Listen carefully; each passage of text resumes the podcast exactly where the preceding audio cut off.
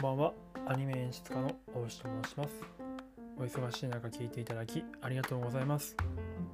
え今日はですね2020年の11月28日、え土曜日に収録しています、え僕はですね普段アニメの演出として、まあ実際にアニメを作ったりとかしていますので、まあこの番組でもですね、まあ、そういった目線から、まあアニメについてのいろんなことを話していきたいと思っております。で今日の話題はですね、まあまさにアニメの現場っぽい話なんですけども、えー、いい作画っていうシリーズでですね、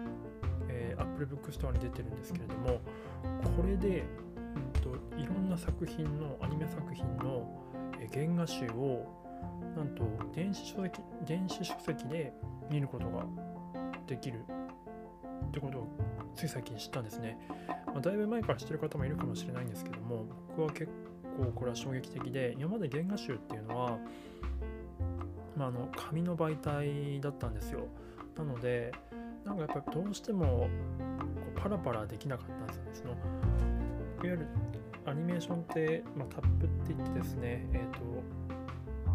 タップ穴っていうのが紙に開いてまして、そこにこう固定して、で、あのよく、まあ、宮崎駿さんとかがやるようなあの紙をパラパラしてですね、まあパラパラ漫画の形でアニメーションをチェックしていくっていうのが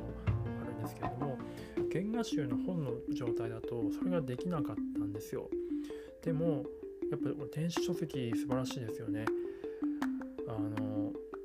スワイプしたりタップするとパカパカパカパカめくれるような感じになるんですね。なので、非常に画期的、逆になんで今までできてなかったのかわからないんですけど、まあ多分予算の問題とか、そのファイルを作るまでのコストがかかるとか、すごいいろんな理由があったと思うんですけど、できてなかったんですよ。で、それが今できるようになってると。なので、あの作品の、あの好きなアニメの、あのキャラクターの動きとかが、勉強できるようになったんですよ。なので、これって、まあ、ファンにとってもすごいことですし、これを見ることによって、多分やっぱり、アニメーターがすごく素地が広がるんじゃないかなと。多分これ研究しやすくなるので、これによってですね、すごい上手いアニメーターがどんどんどんどん増えてくるんじゃないかなと思います。まあなので、すごい画期的な、イノベーションだなと思います。ちなみにタイトルいくつか紹介しますが、まあ、新世紀エヴァンゲリオン9、新劇場版9、えー電脳コイル、えーフリクリ、えーそして人狼ですね。人狼、結構前ですけども、人狼、えーサマーウォーズ、細田さんのサマーウォーズ、そして、えーさよならの朝に約束の花を飾ろう。